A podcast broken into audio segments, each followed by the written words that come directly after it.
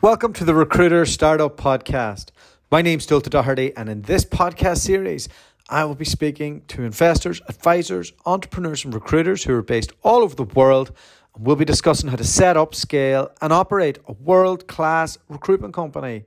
Today's guest is Alex Elliott. I went into London to meet him last week, and we discussed his journey from setting up, scaling, and selling Liquid Personnel, a healthcare recruitment company in Manchester.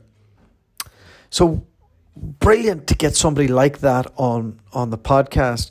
And he called me out of the blue one day and said that he listens and he'd love to come on. So that's so we made it happen. And the other reason he wanted to come on is because he's looking to connect with the best recruiters out there who want to scale their own recruitment companies and he wants to be an investor in that and bring that expertise that he has in terms of getting people up and running, getting them up to critical mass, and then helping them over a 10 year period to successfully sell their business.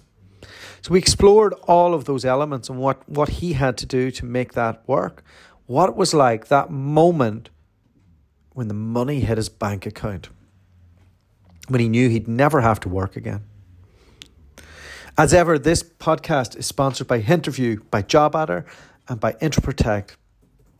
Hope you guys enjoy.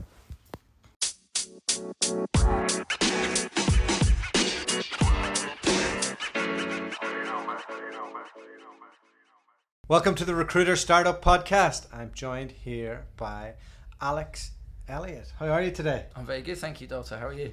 Yeah, I am very good, despite having to bicker a little bit with my wife here. How are you finding that? It's good. I'm, you know, as I say, I'm a trained marriage counsellor, and I will side with Charlotte at every opportunity. Yeah, you so, did. Dead right. He's a he's a smart guy. This guy. Um, okay, so uh, tell us a little bit about yourself. Give us the give us your, as the Americans would say, elevator pitch. okay, so um, I'm Alex Elliott. I set up, I co-founded with my business partner a company called Liquid Personnel, based in Manchester. We were a healthcare recruiter, so we supplied social workers, nurses, and allied health professionals.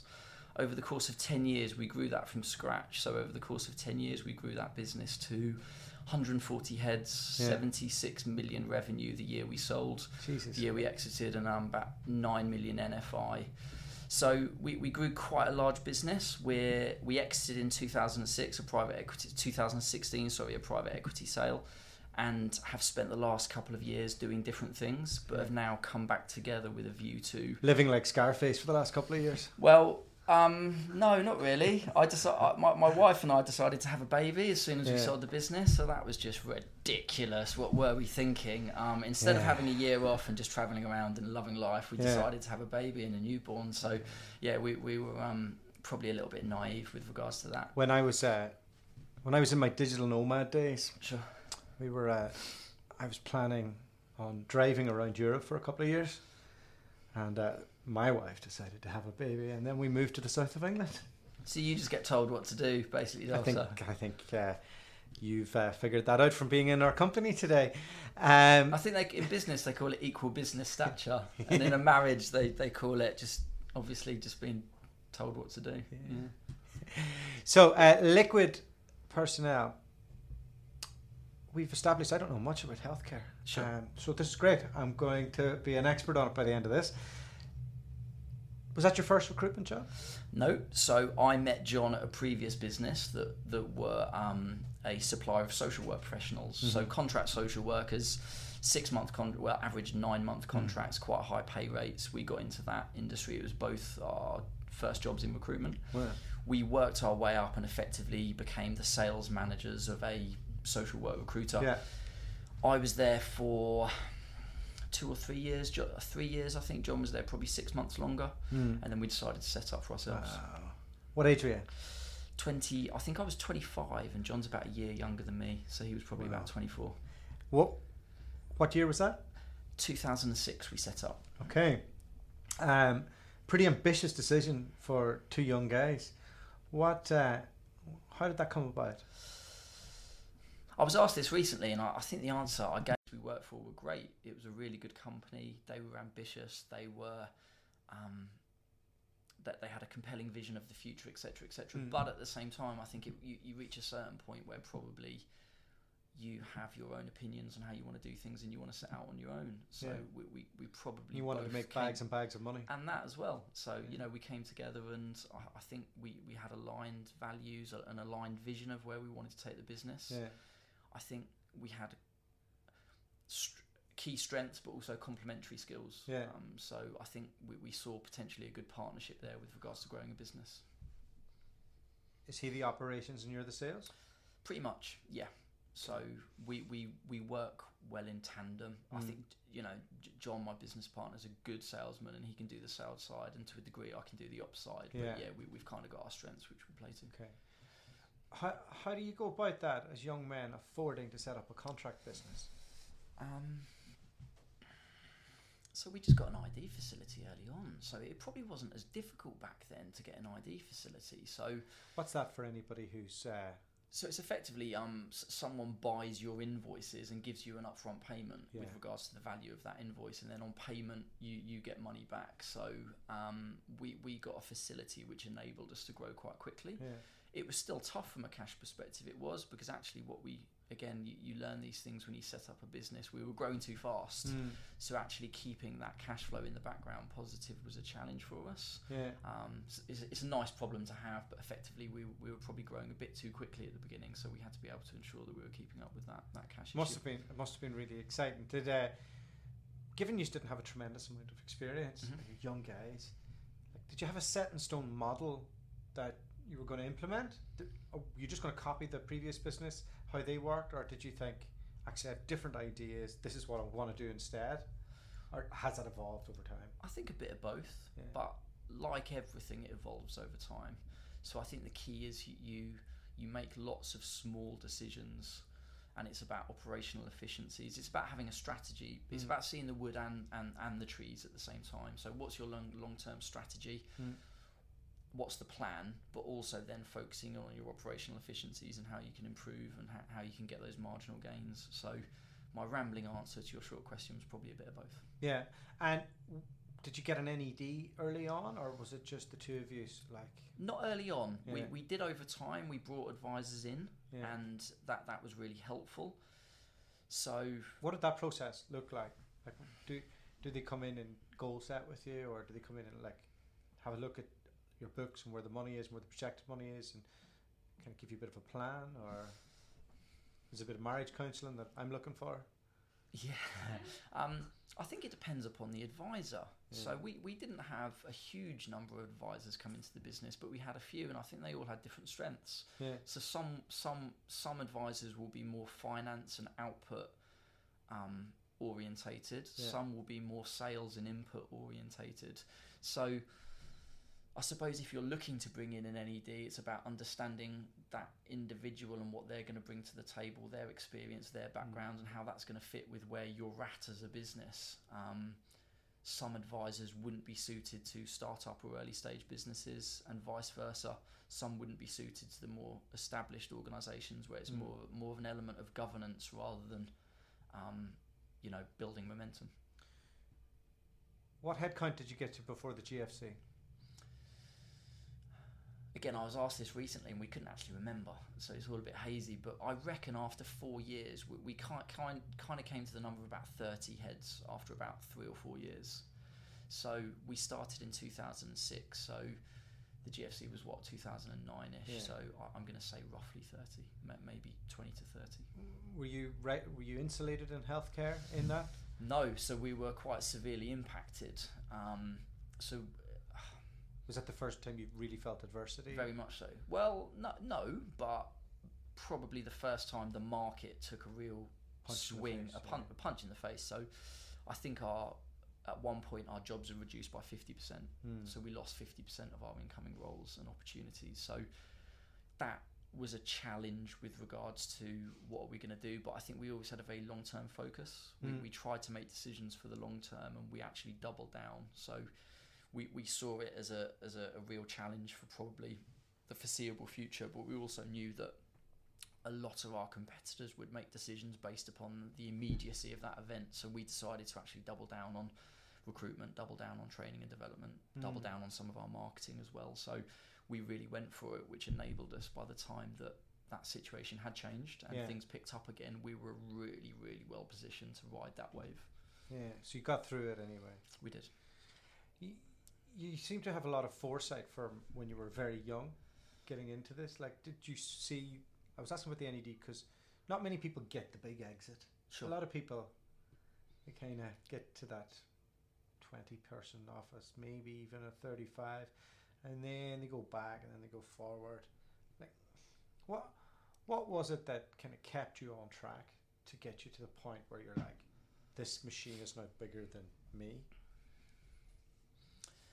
So when you say what kept us on track with regards to that long-term goal of exiting, Yeah. we, we always plan to exit. You knew from day one. We, we said from day one, Yeah. let let's build a business to exit. But I think everyone probably kind of says that. except for us, eh? Yeah. And bottlenecking us.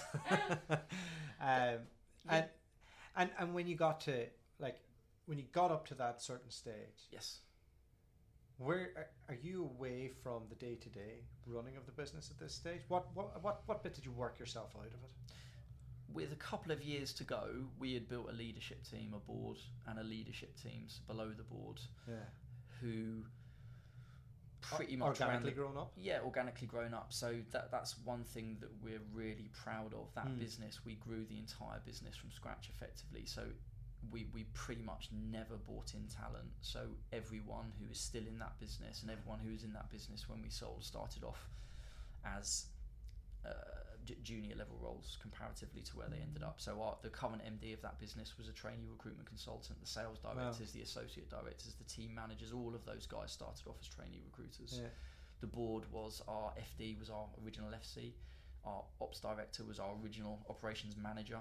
yeah. So th- these people were absolutely fundamental to the growth of the business. So I think that was really positive because not only not only do you get real benefit from growing your own, but Mm. also you maintain the values and you maintain the culture. It's really easy to maintain the values and cu- culture comparatively to if you start trying to bring in outside expertise yeah, where someone might have the technical know-how, but maybe they're not going to fit your business culture as Mm. well as well. They're not going to fit your business culture Yeah. probably as well as the people that have grown with that business and have got that inherent um, role within it. What what was your culture like? Could you define what what it was? I think we were very yeah we we you can ask me what our values were now and I'm scratching my head but um no we, we had some really defined values so we built a, a culture look we worked extremely hard Mm. so we were well known in the Manchester market for being extremely hard working our guys you know Tuesdays and Wednesdays that they the finishing hours were seven but in reality guys worked till eight so they worked from nine till seven eight o'clock a lot of evenings um, we were extremely focused on self development and learning. How could we improve? It was all about marginal gains. It was about focusing on getting better. Um, but it was also about having fun. So we worked extremely hard, but we had a lot of fun while Mm. we did it. So it's getting that balance right, isn't it? Yeah, You, you need to know when to push, but you also need to know, I think, as a leader, when to pull back a little bit. Yeah. Um, so, again, a rambling answer. No, no, yeah, it's a good we- answer. Like, so you, in order to do that, you have to have a certain type of profile Mhm. that you think, like, if you're growing people organically, which, even though I'm a rector, I think it's probably the best thing to do in most Mm-hmm. What was like? Can you define the type of person that you were like? This is the person that we want to hire for Liquid.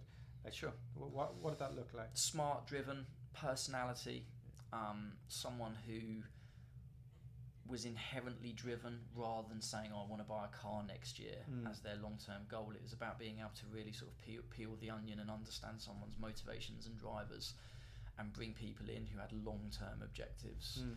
um, but yeah, smart, driven, a good personality for the market that we worked in. The individuals that we were dealing with were, were, were quite interesting characters. They were they were Mm. personable people. They wanted to build a relationship. So it was about ensuring that we were bringing people into the business who fitted that profile of actually the clients and candidates they were Yeah. going to be dealing with.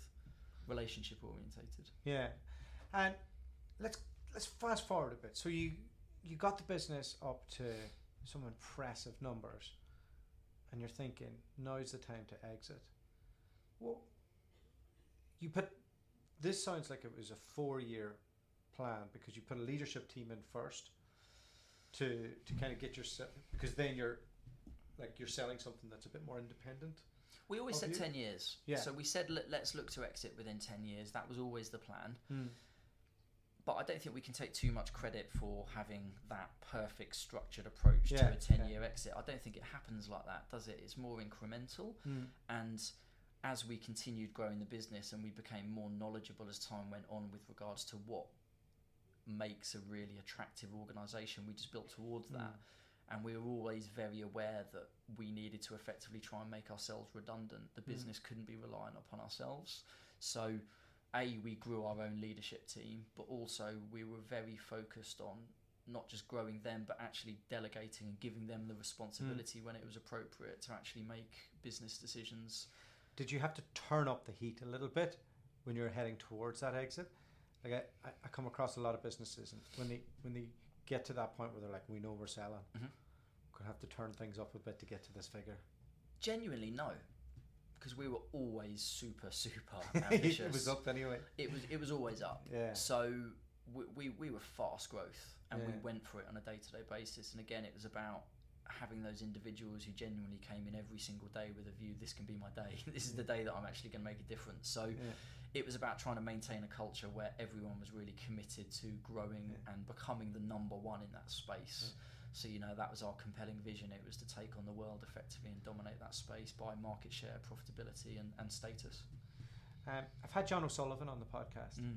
and he seems to he, he give me a bit of an insight into how to value a business and how to how he kind of pulls a few strings together and makes all that happen. Who, was it you brought in, and like how did you get the business valued? What did that whole process look like? So we we we worked with a corporate finance company Yeah. who were effectively Outside of recruitment, or no, were they were recruitment orientated. So Mm. that's a good question. I think they did purely recruitment actually. So they, Mm. they were hi- highly recruitment orientated. If it wasn't pure recruitment, it was pretty much Mm. that that was their focus. So we we brought them on board once we got to a point where we were st- starting to hit the numbers that we Mm. knew we wanted to hit with regards to maximizing the likelihood of getting the type of buyer on board that we wanted because it wasn't just about selling for a certain number but it was also about having enough option out there to be able to hand yeah. the business over to the right people. That was really really important to us. So um, we brought some people on board but actually it happened quite differently. We actually had someone approach us.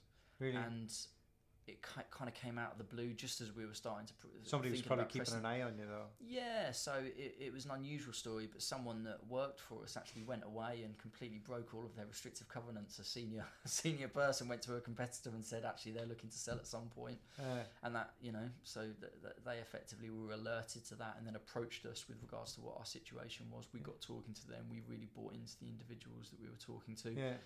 They had a similar background in related fields, Yeah. the areas of specialism that the, the companies they, they had in their portfolio Mm. already worked under. So the fit was really, really nice. Um, but the valuation is, you know, is, is, is Who does the firm work for when they're valuing it? who does what firm work for? So there's a private Corporate equity- finance company? Yeah. Do they work for you? Or do they, do they no, work they for work for us. They work for you. So yeah, they work for us, and it's how do you value something? Well, wait, a it's what someone's prepared to pay, but actually it's really based upon Mm. predictable revenue, and then you know looking at that predictable revenue and Yeah. understanding what that looks like moving forward, and basing a number around that on a multiple. So. Yeah. If, if you're looking at multiples, there's probably an average range Six where or seven, is it? Uh, I'd say six to eight was, is normal for a contract recruitment business, and then that depends upon the EBITDA. Yeah. So you're not going to get six to eight multiple if your EBITDA is half a million a year. Sure, but if yeah. you start to hit probably, you know, it suggested us to the sweet spot was around three million EBITDA, Yeah. and I think when we sold we were approaching about three and a half. So Nice. we, we were advised Do the math, kids. well, we, we were advised effectively that you know if you if you get to that sort of three Mm. million number, that's probably going to open up. That that's kind of a sweet spot for people to start to be interested in in, in Yeah. you as a business. What other things outside of the predictive revenue? And I suppose it comes within the predictive revenue. Were they looking at like, are your are your leadership team likely to stay beyond? How can they tie them in? Mm-hmm. Yep. All, all those type of things. Like your database was like your. Do, do they value? Do they even? I suppose they look more at your branding and stuff now. Mhm. Was there was there any other type things that? All of those things. Yeah. I think it's risk management, isn't it? So they're looking at the whole range of things that could potentially impact upon the business when Yeah. when you leave. So 100%, you need a strong and stable leadership team. Yeah. You can't have the business. Um, you know, we're in a fortunate position. We actually came to the agreement that we leave within effectively three months of selling the business. So I think that kind of that's unusual. Mo- Mm. mo- most mo- most business owners are probably going to get locked into a buyout, whereas we had the opportunity to leave quite quickly, and I think that was testament to the To- leadership yeah. team we had in place. Because most people are still top and tailing deals. Yeah. So yeah. So those guys, look, they, they, they, they, they had a good understanding of the market we already worked in. So I think Mm. they had had a level of confidence that they al- already had a lot of expertise in house, but also they believed in the leadership team that we had in place. Um, and then it's risk management. So Mm. are you overly reliant on a, a certain number of clients? Are there any changes in the market Mm. coming through which are going to impact upon business? All the, all those sorts of things Yeah. really, which are going to How long did the process take? about six months. How many offers before you got to? Uh, that's a good question. One, or- There, one- there must uh, be a bit of brickmanship that Oh. happens.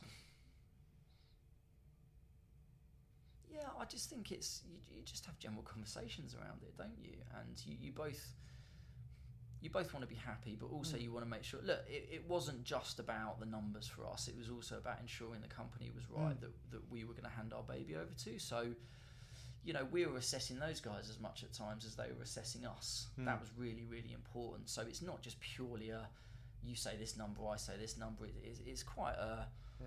it's quite a sensitive process you're going through, Sure. isn't it? Because it, you know you, you've grown up with the people over ten years that Yeah. effectively you're going to be handing over to someone else when, when they take on responsibility for, Yeah. for that business. So there was a lot to it, but but yeah, there is an element of that back and forth. What did it feel like when it hit your bank account? Pretty amazing.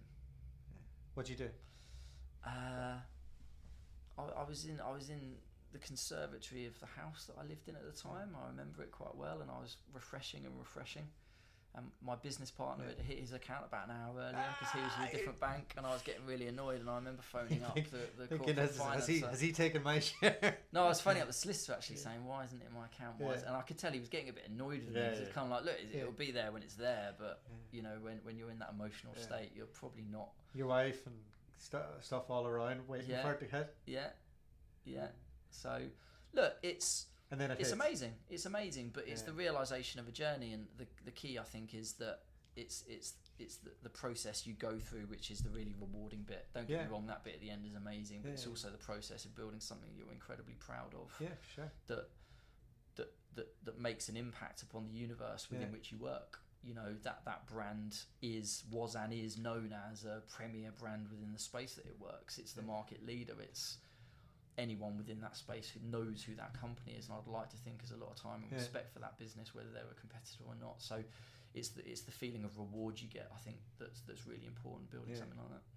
So you get the big exit. Still, still young man. You're you're probably my age. Uh, I'm 40 now, so I, I Oh, exited he's when older. I was. There we go. No, I exited when I was 30, just before I turned 37. Wow. Okay. Um, it's it's real young to have an exit like that. Um, that's great. Well, what did that feel like that downtime? Because you were effectively you sell something like that, and they say you stay away from the industry now for Sure. a little bit, right? To a couple of years, three years, Three years. three years. Well, within reason. There, there, Yeah. Obviously, there's there's certain restrictions in there which are completely understandable as well Yeah. because you know that that's only fair, really. Most of the restrictions Yeah. that are in place, but yeah, there's there's three year restrictions where obviously I'm not going to go and set up a competitor or start trying to take staff Yeah. and stuff How like do, that. how do you make sure you don't drink yourself to death in those three years? Um, stop drinking is a good start. That's what I did a few years before. So no, um, that, that's a good start Yeah, actually. yeah. Just don't drink. don't- but I um, do that every couple of months, to be honest. so- Yeah, yeah. So no, this is my Irish roots as well. Yeah. So no, definitely, I um, I stopped about five years ago actually. So I enjoyed recruitment; it was good. Yeah. But um, there does come a point when you've got to um, start behaving. Yeah. So look, it's a big transition to go through when, Yeah. when you sell your business because you go from um, Does your phone just stop? kind of My phone's going all day long. Like, Sure. and I'm like, I wonder what that would feel like for just a. look, I, I wasn't. We were both in a fortunate position where we Hmm. built a leadership team, and more and more responsibility over time got handed over to Hmm. those guys until the end, where effectively they they they were running the business. So it wasn't like it just went from, you know, from one thing to a complete opposite. But there's still a big transition Yeah. you go through where you go from being the center of something quite big and important and Yeah. there's lots of stuff around you to support you Sure. and then all of a sudden you're on your own and you've got to try and figure out why your printer isn't working and you haven't got an IT guy Yeah. to phone up and say what's going on and all those sorts of things and you're changing nappies as well Yeah, yeah. that's um that's challenging so yeah there's a big transition that you go through Yeah. And we all get back on the horse sooner or later. Did you know what the horse was going to be then? Did you know what you're going to be up to now?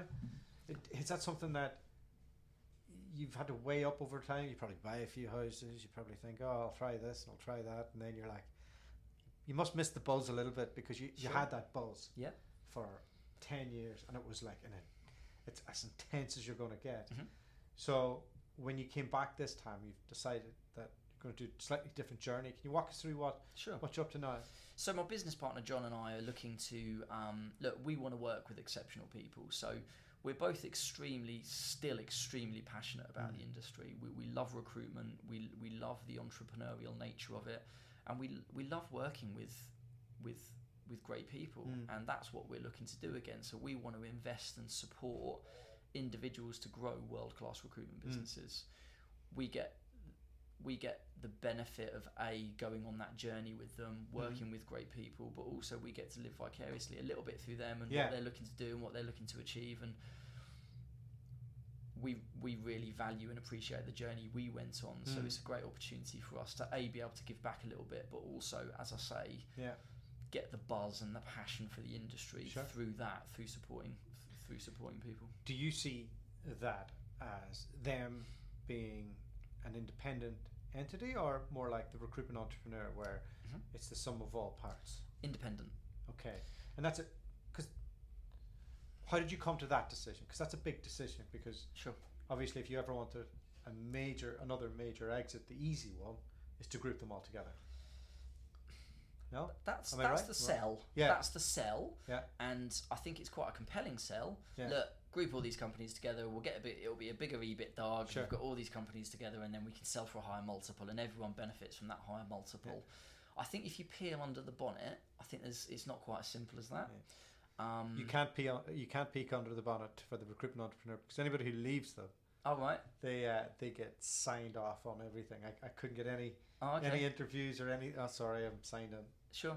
So Look, I think I think it's um I think you've got to figure out what it is you're looking for and then assess an opportunity based upon what you're looking to achieve. yeah, You can build a centralized model and I'm sure that works really really well, but for us it's about supporting partnerships because Yeah. we're looking to invest in two people ideally um, to grow independent organizations. Yeah, we, just we, to we, we we don't want to have a you know we, we want to be business partners with people we don't Yeah. want to be their boss we don't want employees we want business partners so we, we want to support individuals to grow their own businesses rather than being effectively a franchise of a larger organization no, makes sense. Um, who are the people? Who who are they? um, ambitious individuals with really strong sales backgrounds within recruitment within Mm. specialist niches who've also got experience of building and leading high performance sales teams Yeah. so look there's more to it than that but they're they're probably that's probably a starting point of the individuals we're looking for and as i say partnerships we we've seen the value when you're looking to grow something Mm. particularly big, we've seen the value of two people working together and dedicating their resources to that. And we also know the value of having individuals who've got that, that shared values, that shared vision, but but the complementary skill set which is going to enable them Mm. to look. Not everyone's perfect. Very Yeah. few people have got all the required skills to be able to grow a business. So for us, we see the value in investing in partnerships. Yeah, and is, are you going to stick within what you know, um, or because you're obviously a guy that's Sure. uh, listening to great podcasts out there and upskilling your knowledge on other Yeah. verticals and all the rest? What, who are you after? Are you after like just healthcare, or are you thinking maybe the energy sector looks good right now, or the the pharma sector looks good, and tech is always good? Sure. We're, we're really agnostic with Yeah. regards to sector. So, no, we are very open. Look, we, we like candidate driven markets. We like markets with global expansion opportunity. There are a few things that we'd look for, but we're, we're pretty open with regards to the markets that we're considering. Mm. And uh, yeah, it's, it, it, I'd say it must be tricky picking what that person is specifically like. Mhm. Like, do you have a vision in your head? Like, have you how many? Like, have you talked to a lot of people already in order to figure out if there's a fit? I've spoken to a lot of people, and what what are you looking for? Well, first and foremost, there has to be chemistry. There has Yeah. to be a values fit. I talk about values a lot, but that's super important. Mm. You're you're entering a relationship that could last for ten plus years, so yeah, you need to get that stuff right. You need to make sure that the person you're going to work with, you, you genuinely are bought into. You get on, and vice versa, they're bought into you. So you, you know it needs to be. It needs to be a relationship that's going to work in the long term. You're looking for people who are confident but also humble. yeah, Um, you're looking for people who have an internal locus of control, who take responsibility for their own lives. You're looking for people who are intelligent. yeah, You're, you know, it's again, it's about identifying the type of individual that's probably going to be successful. And and look, the reality is we're looking to invest in people who could probably grow good recruitment businesses on their own. yeah, That's the paradox of what we're looking for. So we're looking to invest in people who can grow good recruitment businesses on their Yeah. own, but actually with our support, with our investment, both financially and from a time input perspective, who can grow great recruitment businesses and effectively can grow bigger recruitment businesses in Yeah. a shorter amount of time with less risk. yeah, You know, that's our sell at the end of the day. We we can support partnerships to grow bigger, Yeah. faster, but with less risk.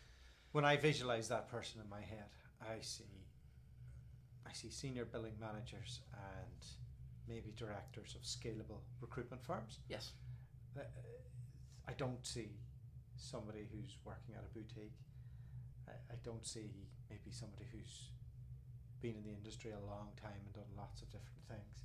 I think that's just me as a rec rec figuring, you know, just fit on Yeah. on what on what suits. Is You, de- you definitely want someone on the upward curve, don't you? We Yeah, were talking about that- this that- beforehand, so I think that's because it's bloody hard. It is. Yeah. I think the boutique thing, I'm not so sure. I think it depends, is the mm. answer to that. Like with a lot of things in business, it depends. If somebody works in that big corporate environment, and again, we were kind of touching on mm. this previously, and everything's spoon fed to them, Yeah, are they going to be the individuals who, when they go out then and do it into a startup environment, are Yeah. they going to be best suited? They're probably, it's going to be a bit of a, um, a challenge for Yeah. them going through that process again of not having that big brand behind them and that big corporate structure and Yeah. everything taken care of, fo- enabling them to focus purely upon one specific aspect of the job. So, you know, I- I, I think there's, there's pros and cons to both. it, having like knowing some of the other people who do what you do now, it seems like they do go for like usually SThree businesses, Yep. or people who come from businesses that came from that, Sure. because that model's repeatable, it's scalable. Proven processes, right? Yeah. It's so important to be able to hey, say these are the proven processes that we know work and Yeah, it's about being able to predict what the future looks like as best you can yeah, um, and make logical evidence-based decisions based upon doing something now and what the return on that in the next year to three years is going to look like my uh, one of my mates' bosses has a company like that. He has one big major company, and then he's got a couple of other smaller ones. Okay. And his life sounds pretty good. So I, I think you're like he he he'd fly for his meeting Hong, he'd, he'd fly for his meeting in Hong Kong. With, with the team and all that, and then Yeah. he'd go to Dublin and do all that, and then you know he'd be in Australia. Sounds amazing Yeah, I know. Is that what you visualize? Do you, do you think that there'll be international hubs and uh, w- global expansion opportunities are important to us I think you know that that where recruitment is at now yeah? I think you've got to be looking international so yeah that's definitely of interest And you're pretty confident that recruitment's going to be continuing on this upward curve that it's been on, and I, look, I think like any like any sector or any industry, I think there'll always be bumps along the journey. Yeah. But sure, I think recruitment. I don't think recruitment's going anywhere. No. here, fingers crossed. Anyway, Mm. um, okay. Well, where can people find you? How can they get in touch with you? And uh, yeah, how can they reach out to you? So yeah, LinkedIn is probably the best place. So um, Alex Elliott, two L's, two T's. All right, great stuff. Thanks so much, Alex. Dolta, great to meet you. Thanks for your time.